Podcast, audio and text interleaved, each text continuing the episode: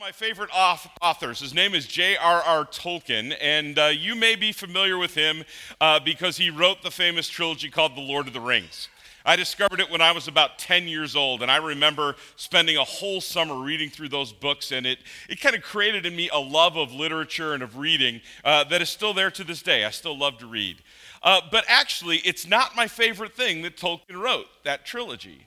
My favorite thing he wrote is a short story he wrote for the Dublin Review in the 1940s called Leaf by Niggle.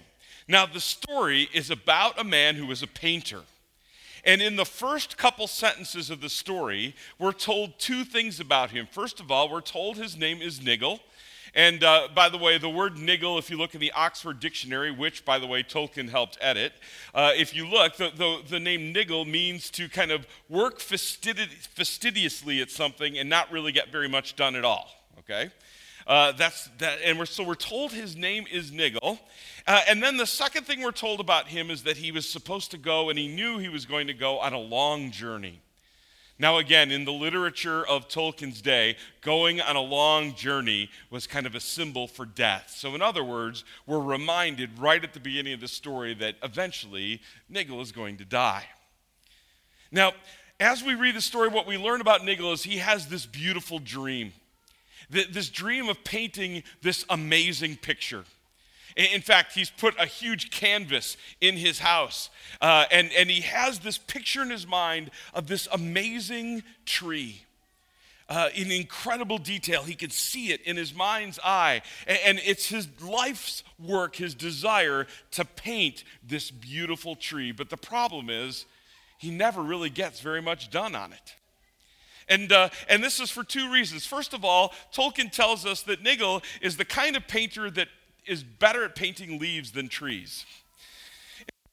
He, he can spend hours and hours and hours obsessing over one little leaf just the, to get the exact shape right and get the, the way the sun would reflect off it perfect. He can, he can literally spend days on a single leaf.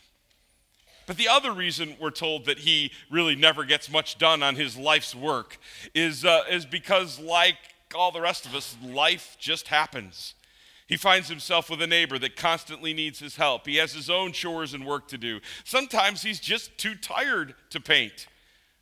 And nothing really gets done on his work.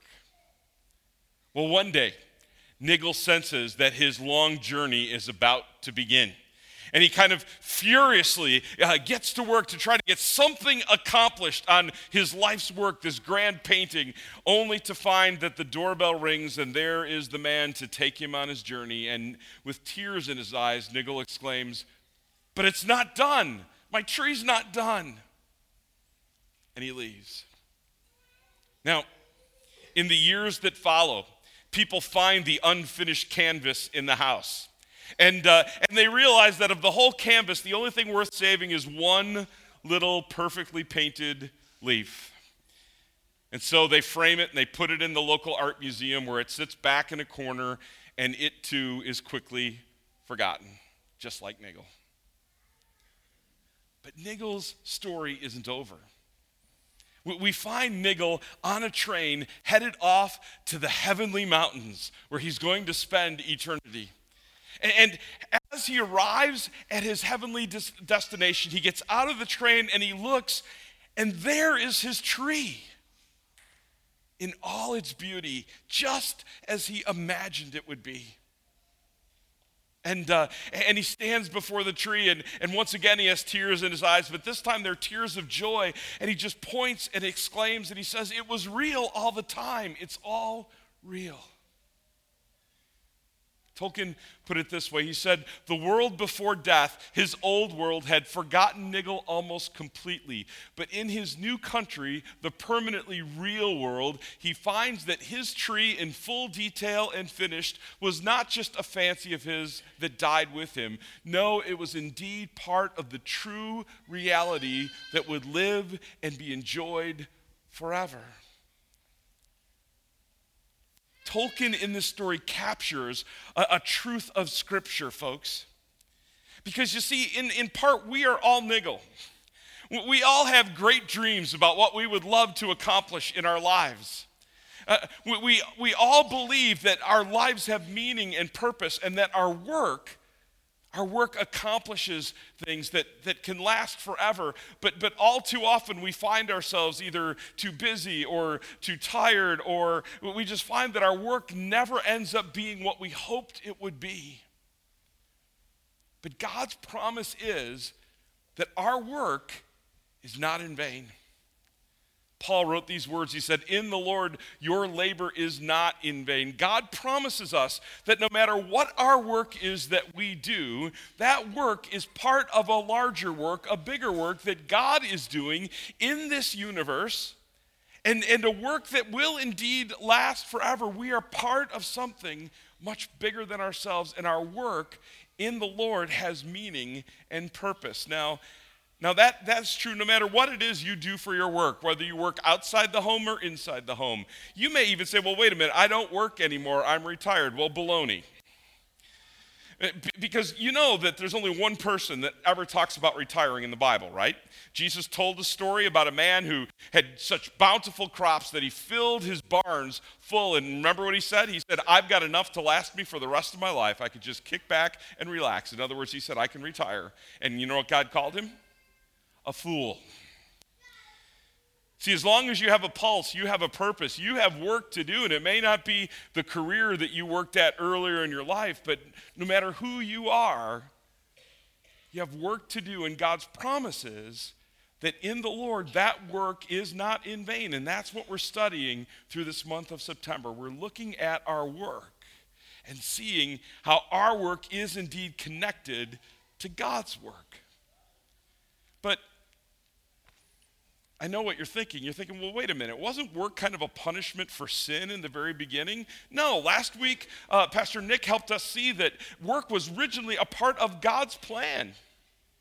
Even before sin entered into this world, work was something that God invited us to do as co workers with Him. And we looked last week about how, but before sin happened, it says that God put uh, Adam and Eve in that garden and He gave them work to do, to work it and to preserve it, to represent God to His creation, to be part of God's creative and sustaining work in this world. But something happened, right? And, uh, and somewhere along the way, something changed, and we find out all too often our work isn't the grand, noble thing I was just describing. In fact, it's, it's frustrating, it's, it's a struggle. Well, what happened? Well, we heard in our reading just a little bit earlier today. Adam and Eve are, are placed in this garden to work it and to preserve it, to be part of God's creative work and redeeming and, and uh, sustaining work in this world, but they're also given a choice. They could choose to follow God's plan or their own plan, and they decide to follow their own plan. They eat of the tree that God told them not to eat of. And as a result, sin and death enter into this world. Do you remember what happens? God shows up for his daily walk with Adam and Eve in the garden. And, uh, and as he arrives, they've hidden themselves because they know what they've done is wrong. They're afraid. For the first time ever, they're afraid of their Creator. And God calls them and, and, and he stands before them and he tells them the result, the, the consequence of the sin that they've committed. And as a part of that consequence, God looks at Adam and he says to Adam this Adam, you're going to still work, but it's going to be different. He said, Cursed is the ground because of you. He says, In pain you will eat of it all the days of your life. Thorns and thistles it will bring forth for you, and you shall eat the plants of the field, and by the sweat of your face you will eat your bread. In other words, God says, Your work, you're still going to have to work, but it's going to be much harder. And it's going to accomplish much less than it would have accomplished otherwise. And, and you are going to see that work will be frustrating and, and it will be pointless and it will be selfish and it will be a problem now because of the sin that you've brought into this world. And we find that to be true, don't we? I, I, love the three words that we've been using to describe work now. We talked about how work, first of all, is fruitless. You know, you feel like you can work for hours and hours and hours, and, and, and then you wonder if you've really accomplished anything at all. We talk about how sometimes work seems pointless. It just seems like you're not even sure why you're doing the work that you're doing because you do all this work and it just seems like you're back where you started from in the first place. Maybe worst of all, work can be selfish. We end up turning our work into a way of meeting our own needs instead of serving our neighbor. We turn our work into, into something we do purely for our own achievement instead of as a part of God's work in this world. In, uh, in, 19, in the 1985 86 season, Michael Jordan, uh, early in the season, broke his foot. You know, the great star player for the Bulls all of a sudden was sidelined, and they said he would be sidelined for the rest of the season. He was going to miss uh, the whole rest of the season. But Jordan worked hard. He, he worked hard at his rehab. He was determined. He was going to make it back before the end of the season. He was going to save that season. And he did. And sure enough, by the end of March, he was playing basketball again. And, and just practically by throwing the team on his shoulders, he, he got them into the playoffs. In the first round of the playoffs, they played uh, the number one seed, the Boston Celtics and with their great star Larry Bird. And, and, and in, the, in the second game in that series, Jordan took 41 shots. None of them three pointers, by the way, all two point shots, 41 shots. And, and he ended up with, with six rebounds and five assists and three blocked shots and two steals and 63 points, the most anyone has ever scored in a playoff game. 63 points. After the game, Larry Bird, star of the Celtics, said, I don't think that was Michael Jordan. He said, I think that was God in a Michael Jordan costume we played tonight. And the Bulls lost the game, by the way. 135 to 131 in double overtime. They lost. And they got eliminated from the playoffs, and all Jordan's work was for nothing. Did you ever feel that way? I know I have. Sometimes it feels like you work so hard and you give your absolute best, and, and, and, maybe for a little bit you feel like you're really accomplishing something, and then all of a sudden you feel like nothing changed and your work is in vain. And that's because of sin. And sometimes, let's be honest, that's because of me. You know, what Adam and Eve discovered when they sinned was they discovered themselves. Instead of being fully focused on the God that had created them and the other people that God had given them, they became firmly focused on themselves and their own needs and their own struggles. And that's why all of a sudden they realized they were naked. Hadn't even occurred to them before. And sometimes we need to acknowledge the fact that, sure, we, we, we work in a world that is a struggle and is broken, and sometimes our labor seems in vain because of things totally out of our control. But all too often, the reason our work doesn't seem fulfilling, the reason our work uh, seems like we accomplish nothing is because of ourselves. We go to work for the wrong reasons. We go to, to work to make money for ourselves. You know, we're working for the weekend. We, uh, we do whatever job we can do uh, that, that's the easiest, that's the simple way. Or, or we work and we work just for stuff and for accomplishment and, and, uh, and to, to get our own name advanced for the fame and for the, for the success that the world judges. Work is a shadow of what God created it to be. But here's an amazing thing Jesus came to do something about that. Do you remember the story? It's right after Jesus' baptism, and it says he goes out into the wilderness for 40 days and 40 nights. And while he's out in that wilderness, do you remember what happens? Satan comes to him and, and gives him three temptations. Do you remember what they were? One, one of the temptations was Satan takes him to the top of the pinnacle of the temple, and he says, Throw yourself down, just jump. God's not going to let you die. God's not going to let anything bad happen to you. God, the angels will come and they'll take care of you. And you remember the, one of the other temptations? He says to, he takes Jesus up so he can see the whole world. And he says, I tell you what, Jesus, if you just bow down and worship me, I'll give you the whole world. You, you can have it. You've come to redeem the world. Well, I'll just give it to you. I won't fight you. Just worship me. And Jesus won't do it. But you remember the third temptation. He, he, he points to some stones, and remember, Jesus has been fasting in the wilderness for days. He points to some stones and he says, Hey, just turn those stones into bread and eat. Now, now think about it for a second. I understand why the first two temptations are bad. you know, worship Satan, you know, just throw yourself off the temple and tempt God and see what happens. It, those, those are bad things. I, I, get it. But what would have been so wrong with Jesus simply giving, giving himself something to eat? Doesn't seem like that big a deal, does it? But Jesus reacts very strongly. He says, No way. So, what is going on there? Well, do you remember part of that curse for sin to Adam in the garden?